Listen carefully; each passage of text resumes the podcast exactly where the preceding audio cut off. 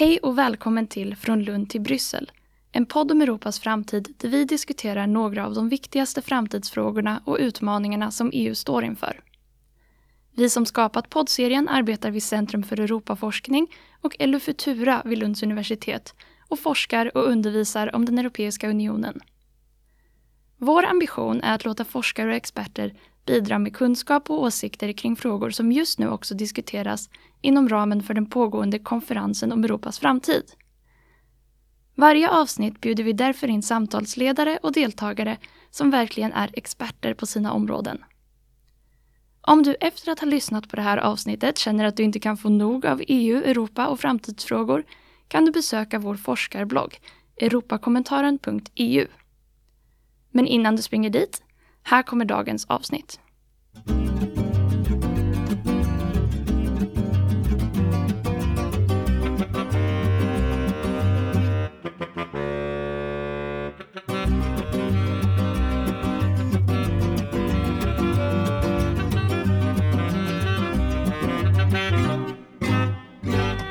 Hello, everyone. Welcome to a new episode of the podcast from Lund till Brussels, where we discuss the current issues that the European Union is facing. This podcast is part of the discussion series about future of the European Union that is organized by the Center of European Studies and LU Futura. Today, we're going to devote our time to an extremely exciting and at the same time challenging topic, namely, how to protect democracy and strengthen the rule of law in the European Union. And in order to address this topic, we have invited pronounced experts in the field of rule of law, Morten Kjærum and Martin Sundqvist. Morten Kjærum is director of uh, Raoul Wallenberg's Institute and adjunct professor at Aalborg University, former director of the EU Agency for Fundamental Rights, with extensive international experience of human rights work from various national and international bodies on the UN and EU level. Welcome, Martin. Thank you. Yes. Uh, and Martin Sundqvist is an associate professor of legal history and works with a project about the current rule of law crisis. He deals with the historical development of the concepts of the rule of law and Rechtsstaat. He also has experience as a judge. And welcome, Martin. Thank you. And we are delighted to have you here and looking forward to a fruitful and inspiring conversation. I will be leading the discussion today. My name is Anna Zemskova, and I'm a PhD candidate in constitutional law with a focus on EU law at the Faculty of Law at Lund University, while rule of law constitutes the central part of my current research. But without further ado, we will now begin our conversation. As my first question and elaboration, um, I would start with uh, stating that both democracy and rule of law constitute the foundational values of the European Union under Article 2 of the Treaty of the European Union. And that is the values that have been perceived as being common to all the member states. However, it seems that the rule of law crisis, whose start dates back to 2010, has achieved its peak this autumn, when in October 2021, as a response to the multiple actions of the European Union that became concerned about the deteriorating state of the rule of law in Poland, the Polish Constitutional Tribunal declared some of the provisions of the Union primary law incompatible with the Polish constitution denying the foundational concept of EU law, namely primacy of EU law. And during the FIDE 2021 Congress in November 2021, Koen Lenaerts, the president of the Court of Justice of the European Union, stated that the survival of the European project in its current form is at stake and the foundations of the EU based on the rule of law are under threat. So, My first question would be How did we get there? And probably Martin would be first to elaborate on that. That is a difficult question, but I think we need to see it in a longer historical perspective uh, with the one current in European history of the 19th uh, and 20th centuries of the uh, liberal movement of rule of law, and then another current with more of totalitarianism, nationalism, uh, state sovereignty, etc. And for historical reasons, the EU and also many other um, um, parts that are important in, in Europe today, the European Convention of Human Rights, were uh, established to avoid wars and to re-establish uh, individual rights and freedoms. But we still have this undercurrent, so to say, uh, with uh, the inheritance of totalitarianism or state uh, identity, nationalism, which is coming to its surface in, for example, Poland and Hungary, and and that's a, a driving force, I would say, in in, uh, in this opposition to the the liberal liberal rule of law, to the Rechtsstaat. That is a, a basic value of EU. Yes, thank you, Martin. And Morten, would you would you like to uh, to comment on that as well? No, absolutely. I I think this is also part of a wider global development where we see sort of anti uh, democracy, anti human rights movements uh, across growing out of a frustration, out of a, a populistic uh, or led by populistic uh, politicians which we see at uh, at all uh, continents, and uh, and there is some something that combines what happens in 2016 in the U.S.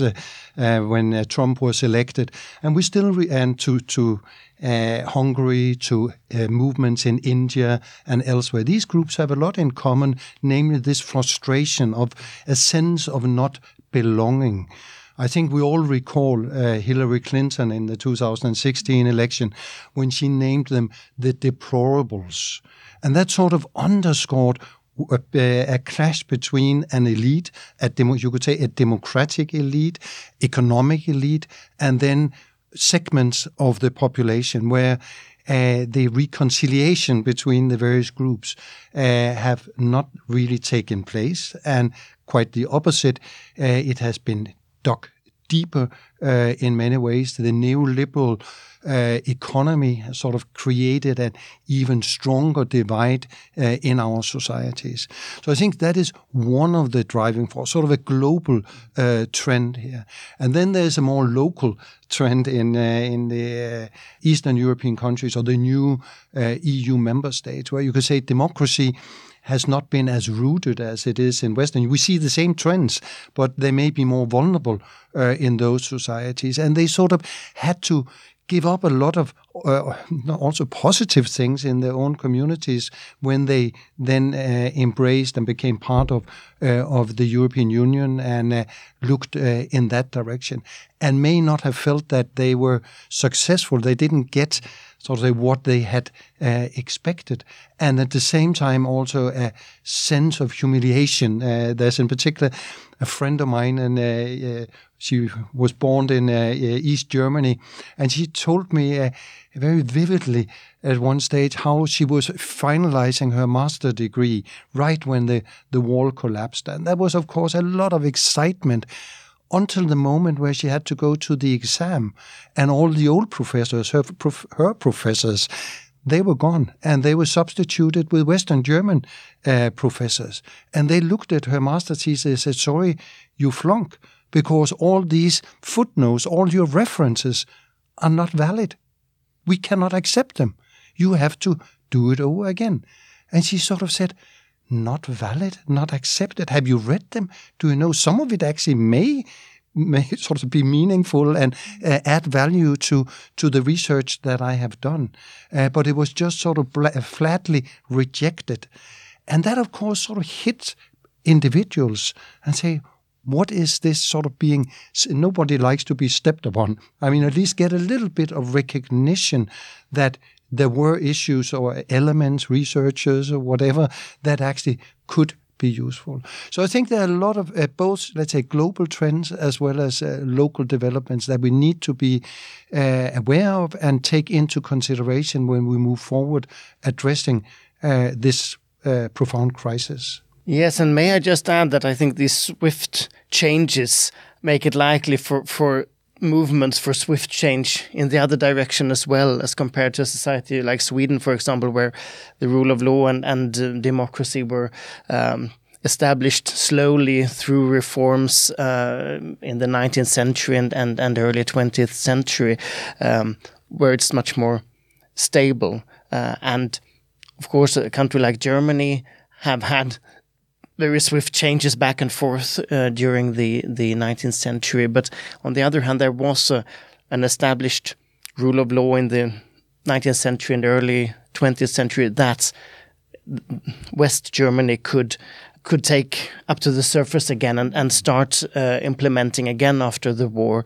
Um, and this, what you describe, is, is of course the tension between West and East Germany after the fall of the Berlin Wall, where we still see that democracy and, and rule of law are somewhat weaker in the in the former uh, eastern uh, states of Germany. Yes.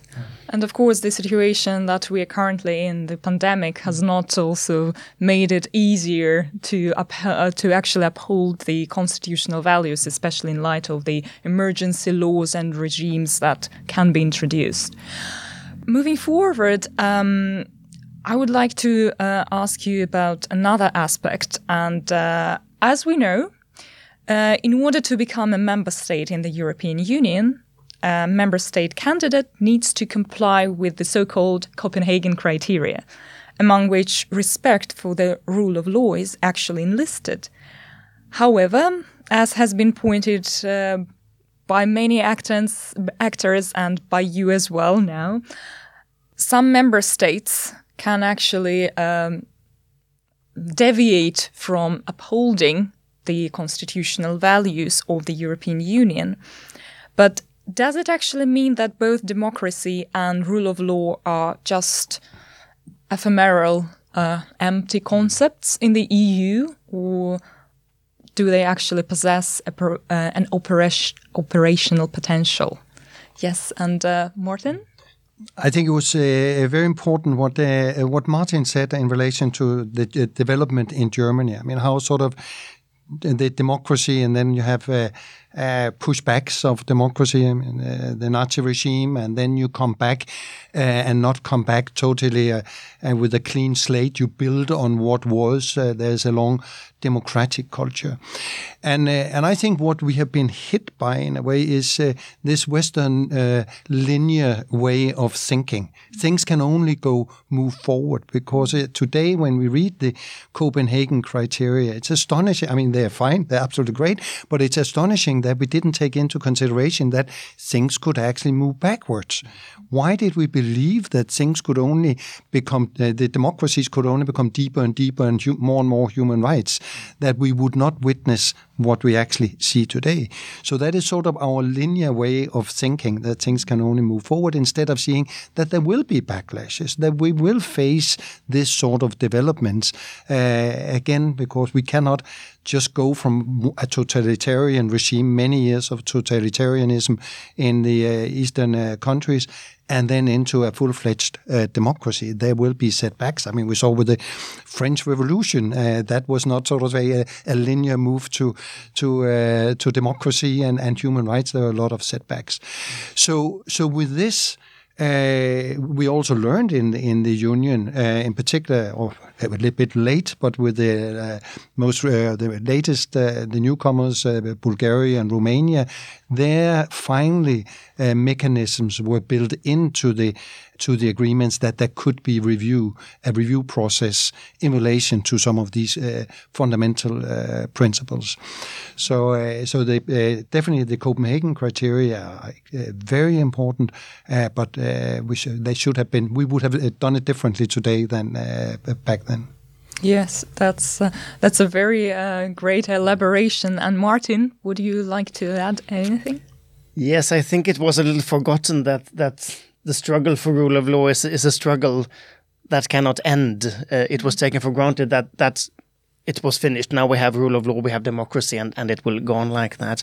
Uh, but we have many examples from, from history where judges, for example, have struggled for the rule of law in, in Finland uh, at the turn of the, the 20th uh, century, in Norway in 1940.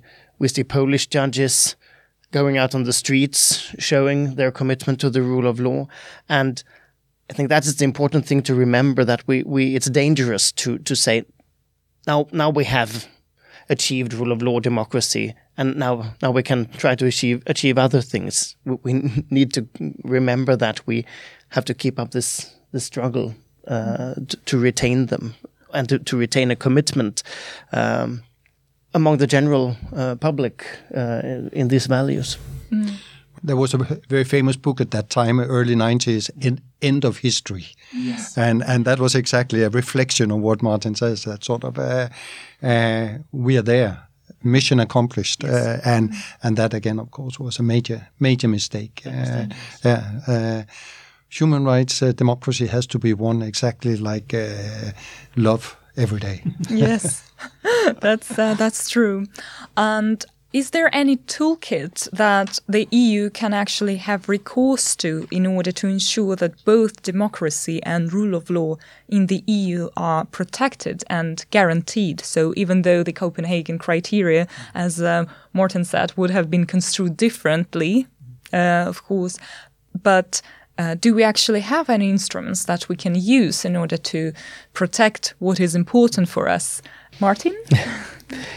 well, there are some different toolkits, and I think they they um, need to to um, um, be seen as parts of of a of a uh, bigger context, because of course we have the suspension of, of rights of a member state, um, according to Article 7 of the Treaty of the European Union, the infringement uh, proceedings that's we see examples of of uh, um, being brought um, uh, against Poland, for example, uh, today. We also have the budgetary context where where um, the uh, where the budgetary mechanisms can be connected to the rule of law, and then we have, for example, the European arrest warrant, uh, where national courts can say that uh, rule of law is too undermined in a, another country uh, an individual will not get a fair hearing uh, before an independent court, and that's also part of this. But then I think we also should remember these softer values, so to say, of, of goodwill, of um, saying there's not only legal mechanisms that we can force a country to uphold rule of law, but it's also a value that um, states should actually be committed to. There is a, um, a lack of goodwill within the EU community if a country doesn't do so. Mm. So I think th these are um, different parts of of of a toolkits of of uh, many different aspects. Yes, and that's also uh, also a very difficult puzzle mm. to to also uh, construe, I guess. Mm. And uh, Morten. I think it's important to recall that uh, it is a very recent journey. Uh, we talked about the uh, Copenhagen criteria, and uh, and it was sort of accepted. And uh, when I was uh, director of the European Union Fundamental Rights Agency from 2008, uh, and you mentioned 2010, sort of as a milestone in in this development, and that was of course uh, in relation to Hungary and the Orban the elections in in Hungary, and they say the where Orban really rooted his illiberal approaches.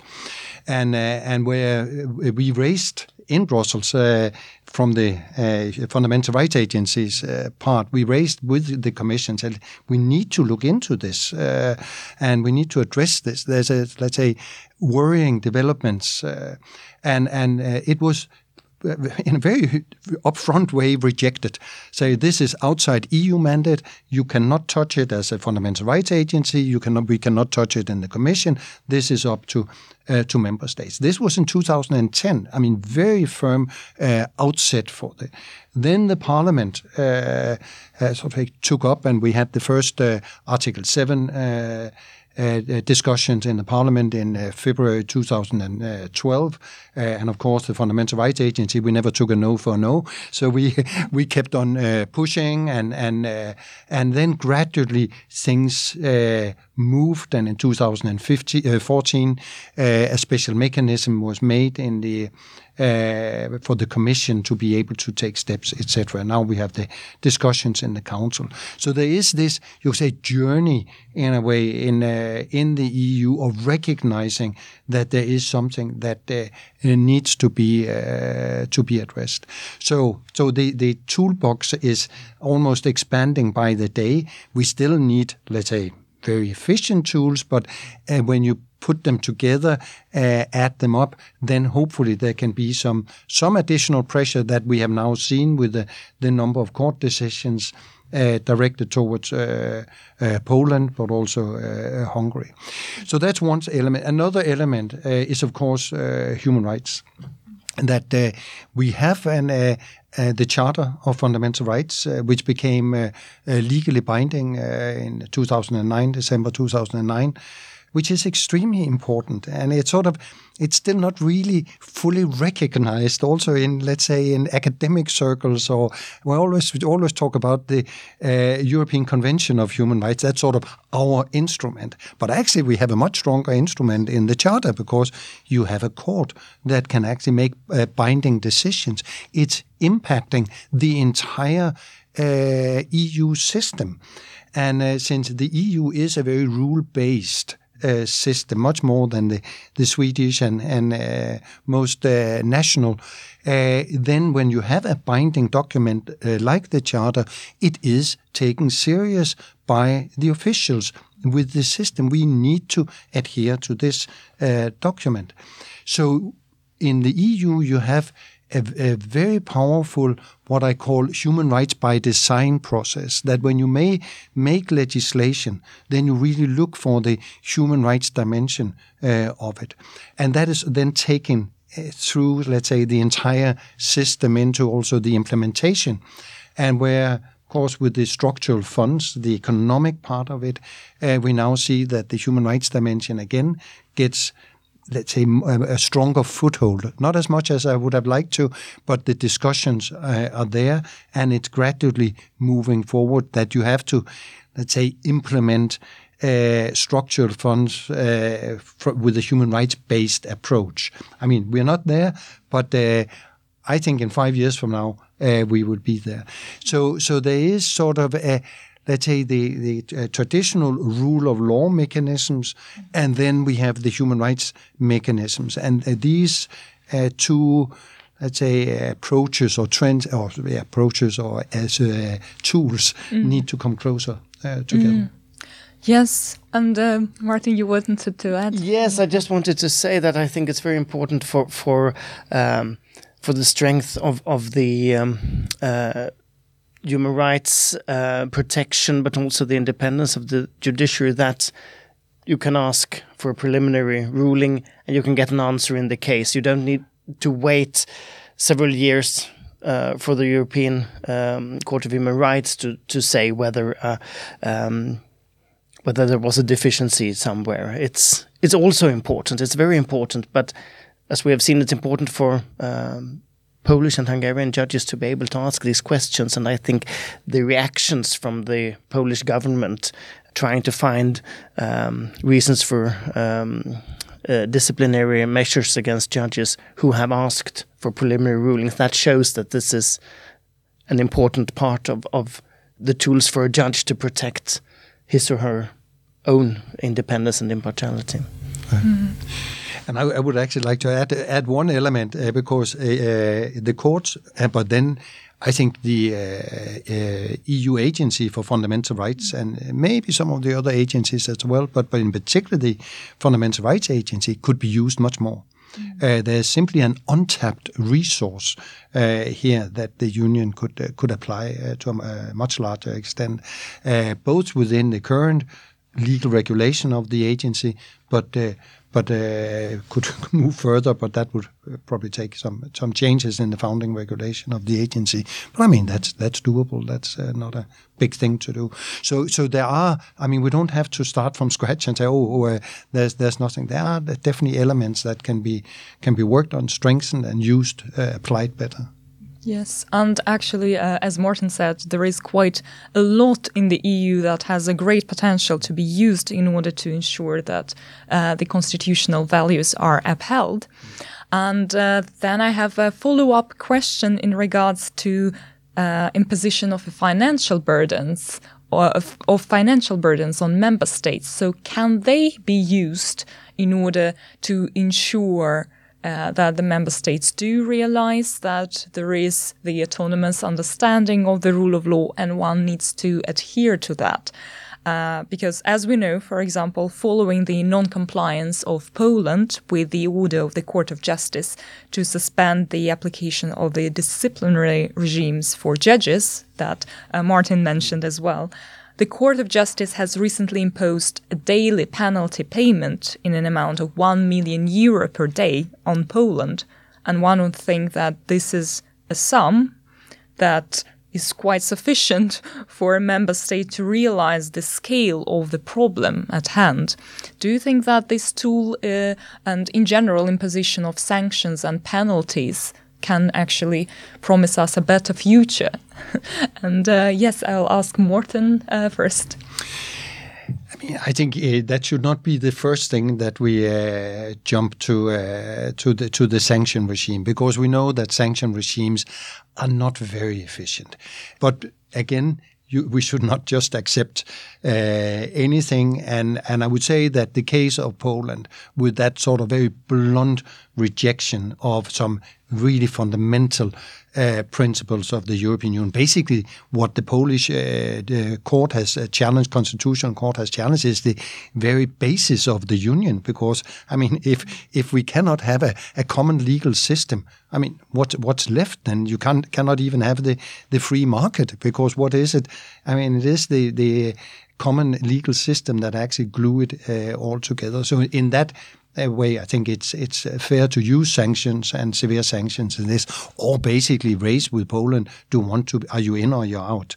Uh, do you want to stay in? Otherwise, I think it's uh, let's say one should of course try first with all sorts of other uh, other means. And uh, as I mentioned before, having, let's say, a stronger human rights link or, and rule of law linked to, for example, structural funds and, uh, and a number of the, uh, let's say, other uh, funding sources uh, is, is important. We have seen again in Poland, we had the what they called the LGBTI free cities and their sanctions were, or the funding, not sanctions, but funding were, uh, was cut uh, to some of these cities. I don't know if all of them, but to some of them at least, and some of them turned around. I said, "Oh, sorry, that was a mistake." Uh, we we sort of say we are definitely uh, open for LGBTI uh, people. So uh, there, it, it definitely has uh, has an impact, uh, and it, and it works to let's say cut funding, and then the next step is when you actually have to impose fines. Mm. Yes, and um, another aspect uh, that also concerns funding is, of course, this novelty in the toolkit of the EU, so-called conditionality regulation 2020/2092, that entails the possibility to deprive a member state disrespecting the rule of law of the EU budgetary funds. And uh, I would like uh, to ask Martin about his opinion on the uh, on the future of uh, this uh, regime. So, uh, will it actually be fruitful for us to have recourse to it? Well, I think it's, it's an important part of the whole toolkit. Um, as the Advocate General recently said, this must be connected to a protection of the budget against infringements in the principle of the rule of law. It cannot be just a general sanction uh, against uh, infringements of the rule of law principle. But on the other hand, we have, as you mentioned, other tools for that, these daily uh, penalties. Uh, so I think, as part of the whole, and um, especially since elections are coming up in in uh, Hungary. Uh, 2022 and in Poland 2023, it could be important to show that this is not just some theoretical or academic issue, but it actually connects to the economy of the country, both as regards penalty and as part of of um, the budgetary regimes more generally, because there is an um, at least in Poland, uh, a large part of the people who are opposed to to the uh, drawbacks in in the rule of law, and there are majorities who, who, as far as I can understand, want to remain within the EU, and then it is important to show that um, that there are consequences and and make pe people think: Do we want to stay in the EU with the rule of law principle and and uh, with the economic uh, uh, possibilities that that gives, or or don't we want to do that? Uh, of course, there are many other things connected to this: free media that can report about this in an objective way, uh, etc. And I think in a more long-term perspective. This is not enough. You have to build understanding uh, on, on a much deeper level, but but to make people aware, I think it's it's important. It's important, yes. Yes, and uh, yes. No, I, I, I would definitely uh, echo that, and uh, and also when we do it, we have to be very conscious about how we communicate, uh, whether we communicate or the EU communicates into the Polish population and sort of try to make it and play into what Martin uh, rightly talked about, sort of that there is an opposition in Poland, contrary to Hungary, where it's probably um, it's a much weaker uh, opposition. Very difficult to see sort of when changes will come about in Hungary, but in Poland, it's it's there are important groups absolutely. So you need to then consider how do you then strengthen, sort of say their. Uh, views on being part of, of Europe? Or do you speak to your own electorate, for example, in Western Europe, uh, where sort of we need to be tough on, on Poland? So you, you use a more, you could almost say, more aggressive uh, language, which definitely will not be helpful in a Polish uh, setting. Something that I often discuss with my Polish colleagues is that they are I mean, sort of all in favor of, of uh, uh, the union and also rule of law and human rights. Not surprising, my friends. Uh, but uh, but uh, but they say it's not very helpful the way it's being communicated, the way it's being done. So we really need to consider carefully, and it's something that we very often see also more broadly globally when we impose sanctions. That that can very much that the sanctions can be used uh, by the rulers, by the authoritarian regimes, or whoever they may be, uh, to rally as a support because there's a, an enemy outside. Uh, so, so there are some delicate balances to be struck here. Yes, and we'll hope that the Court of Justice will uh, address that in the upcoming judgments, uh, right? Because uh, uh as for now, as it stands, uh, as Martin referred to, uh, we do have the opinions of the Advocate General in regards to the cases of Poland and Hungary that have been challenging the validity of the conditionality regulation in the Court of Justice. So there is also quite a lot of hope put into the upcoming judgments. Um, when it comes to the uh, positions uh, that both Poland and Hungary um, are, have, and um, actually it also ref um, reflects uh, the elaboration that you, Morten, uh, mentioned. Um, both Poland and Hungary have been arguing that the EU has been acting beyond its competence by interfering in the areas that are within the competence of the member states, for example, when adjudicating on the issues related to the composition and functioning of the judiciary in the member states. And in line of this line of argumentation, can the principles of the rule of law and democracy have then a limited EU related uh, application, or can we actually expand the application of the constitutional principles because they need to be in the um, in the ground, in the basis of uh, the constitutional traditions of the member states. Yeah, no, it's uh, that is of course, let's say the, the line of argument from uh, from Poland and and uh, uh, Hungary is that the constitution is beyond, and then we have to let's say uh, respect the uh, the words of the of the Constitution, uh, and that is a discourse that is also reflected in many other EU member states. So, the, and and you can say when I said back in 2010, when when these discussions were uh, rejected uh, in Brussels, it was very much along with that line of argument. Uh, so, in that way, you could say there is a, a resonance in a way in the Polish-Hungarian argument.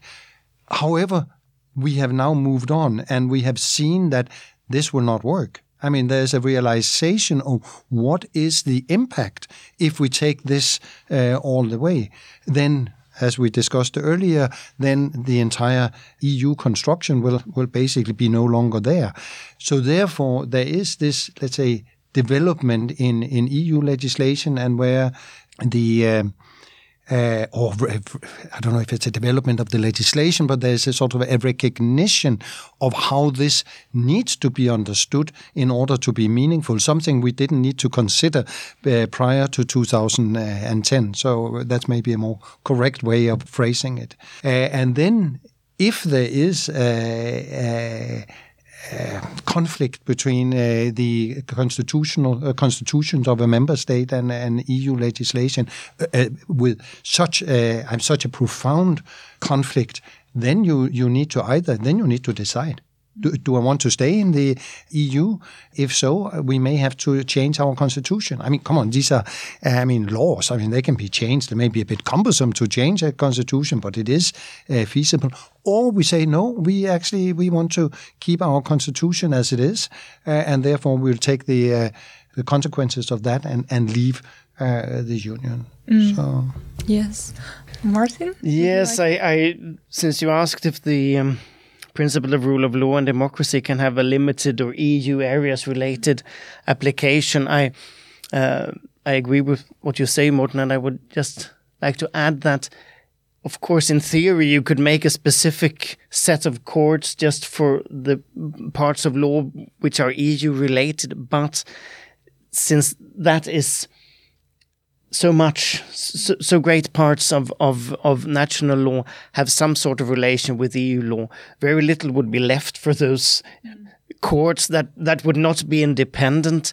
Uh, you also have to consider the European Convention of Human Rights. If if you have criminal cases or um, cases where civil rights and obligations uh, are concerned, and that's a wide concept that would also have to be be dealt with with uh, by um, independent and and impartial courts established by law.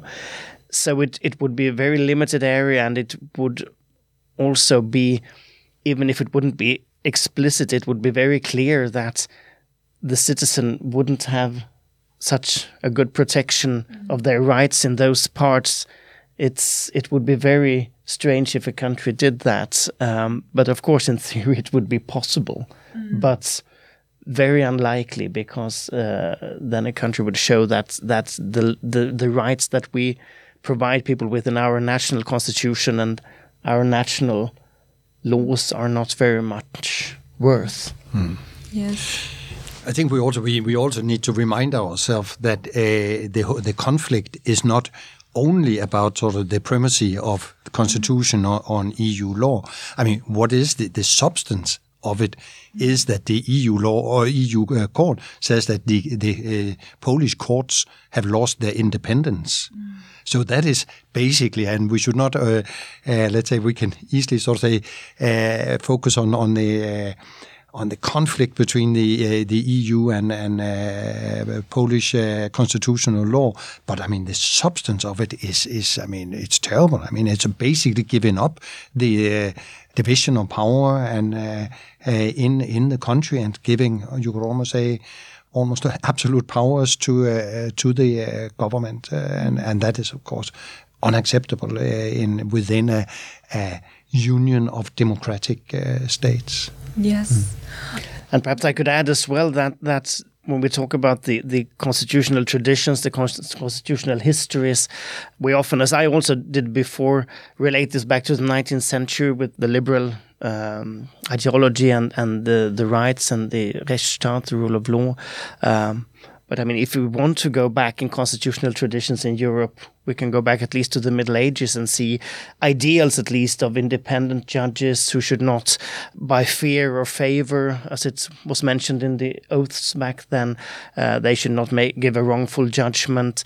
Uh, there were certain uh, structures for how a king could legislate, etc. This is nothing actually new. It's it's a view that we sometimes get that this is something that the EU has invented and implemented, but but that's not the thing. It's it's uh, it's principles before the concept of Rechtsstaat or rule of law was born, but but the roots are very far back in constitutional history. Mm.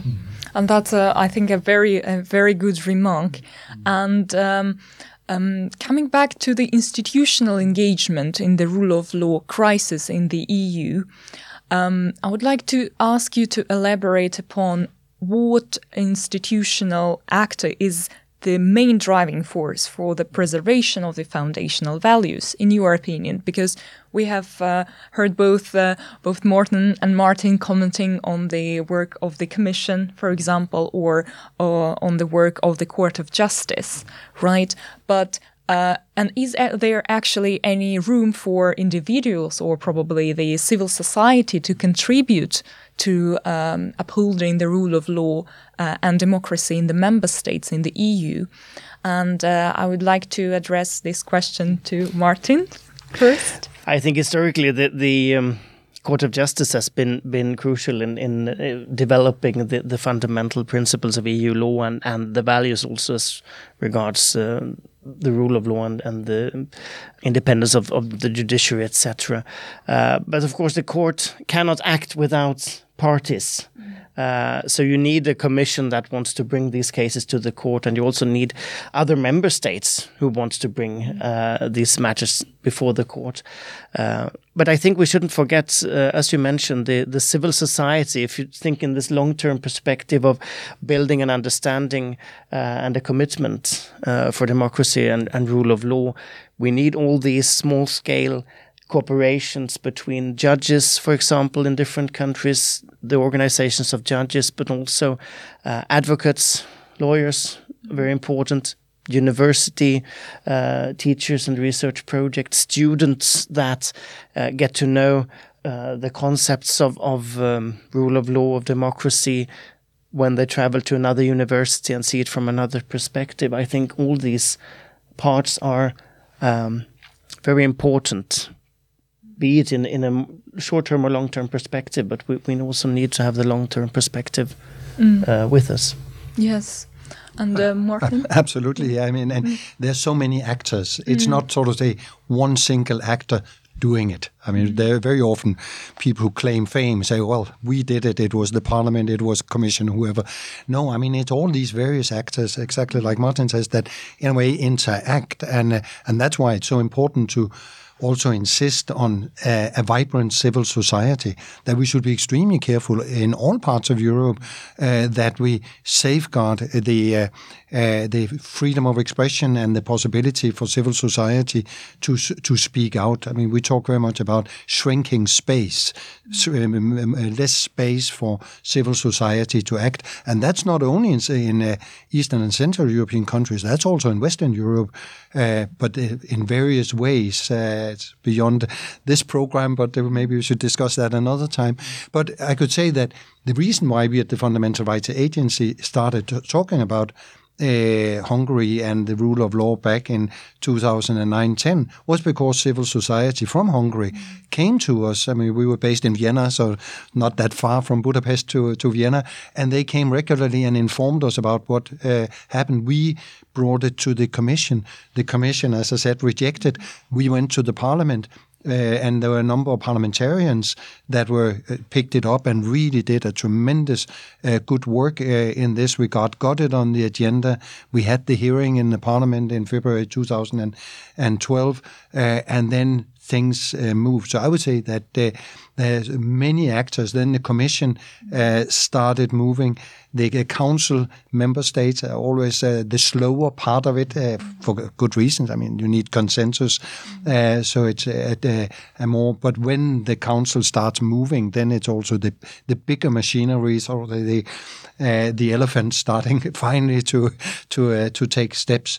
So all this uh, is interrelated and interconnected, and and it's so important in any democracy constantly to nurture uh, and be respectful uh, for the various roles that the, the different actors uh, play. Because if you take one of them out, mm. then then it has a, a, an important impact uh, on the rest and moving uh, uh, important agendas. And that's, of course, also known by uh, the illiterate uh, heads of states. Uh, they know exactly that. So that's why exactly you have you uh, limit the possibilities for civil society to act. You limit the freedom of media. Uh, another uh, big worry also in relation to Poland that has been raised by the, the European Court as, as well, of the, the free, freedom of media.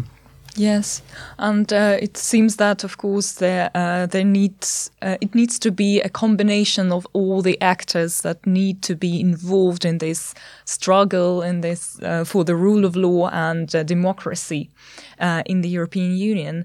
And uh, while our conversation is slowly approaching uh, its end, we have actually managed to cover so many issues. But I would like to ask you if you have any recommendations for future steps needed to be taken in order to preserve the rule of law and democracy. Because, as we have mentioned, there are quite a lot of tools. There is so much potential vested in the EU. But what would be our steps forward? Um, what do you think, Morten? It's a, it's a good question, and I, I, may have a bit of a boring uh, reply to it in the sense that I think let, we need to keep the uh, discussion. We need to uh, constantly have it on our agenda, and then. Uh, as a first step, use the toolbox, the tools that we have in the toolbox, uh, as as, uh, uh, to the fullest extent. There's so much, as we have discussed during this uh, conversation, so much more that uh, that we can do. Uh, and then there are, let's say, uh, various steps that uh, can uh, can be taken. Also, new instruments. We can always think of new new uh, ways of, pushing. But but I, I would still say let's let's use what is. Let's keep the discussion alive because without a profound understanding in the European populations about what these values are all about. What, why is it that we have to protect and ensure that human rights uh, uh, are always there and uh, high on the agenda? Why is it that the, the why is it that we have independent courts? Why is it that we have independent media? And how do we protect it? Because what you could call the script of Orban, uh, namely how you carve in on all these elements. Mm. And we have discussed, let's say, an, uh, an element of that, but there are various other uh, dimensions of it that we should be aware of. The script of Orban is, is important to keep an eye on because it's also relevant uh, in, in Sweden, in, in other European uh, countries. We see some of the same trends in, in all countries, and we need to be alert to it. Mm, thank you. And Martin? Yeah. I agree with that, of course. Uh, everything you say. I may I add a more very specific thing that that uh, is one of the things that could actually uh, be done. Uh, and I'm thinking about the European arrest warrants when when courts in one uh, member state hand over um, a suspect to another member state uh, according to the case law as, as it is now a court needs to assess whether this individual will not have a fair trial in the other country. And that is very difficult uh, because um, you don't know before what court or what judge um, that person will end up. I think we need, and this follows from the, the LM or Celmer case a few years ago from, from the Court of Justice, but I think we need a new case saying when is the general level of judicial independence so low that that there generally isn't a right to a fair trial, um, because I I think we are probably about there. Uh, I'm sorry to say in in um, in, Poland and Hungary, uh, but it could also um, provide some knowledge among the judges in, in the other countries about uh, these principles because in many countries, at least in Sweden, we just um, take it for, for granted. granted. We take yeah. it for granted as, as a judge in a Swedish court that we're independent and uh, impartial and that we have enough uh, legal protections uh, of that. But we very seldom think about this in detail. What does it mean? Where do we have these guarantees? And I think it's it would be good for the future in all the other countries that judges started to think more in detail about this uh, because uh, no country can be sure that there will not be a threat to the rule of law and democracy. And and uh, we also need to, to build knowledge in the countries where we actually probably take it for granted. That's that's true. Um, And that was why it was so important when a lot of European judges went to Warsaw and went in a big demonstration uh, i- in solidarity with their, uh, Their their Polish Polish, colleagues, colleagues. Uh, that was very important because that also not only a show of solidarity to Poland, but also a self-reflection. Hopefully, Yes, Yes. I'm, I'm sure it was, and we, there was a feeling that we are European judges, and these are our colleagues that are independent, and and we want to show support because mm. another day we might need the support in yes. our country. Mm. Yes, and thank you very much for such an exciting discussion, both Morten and Martin. And let's hope that drawing attention to these burning issues on a constant basis will eventually lead to the resolution of the rule of law crisis in the Union.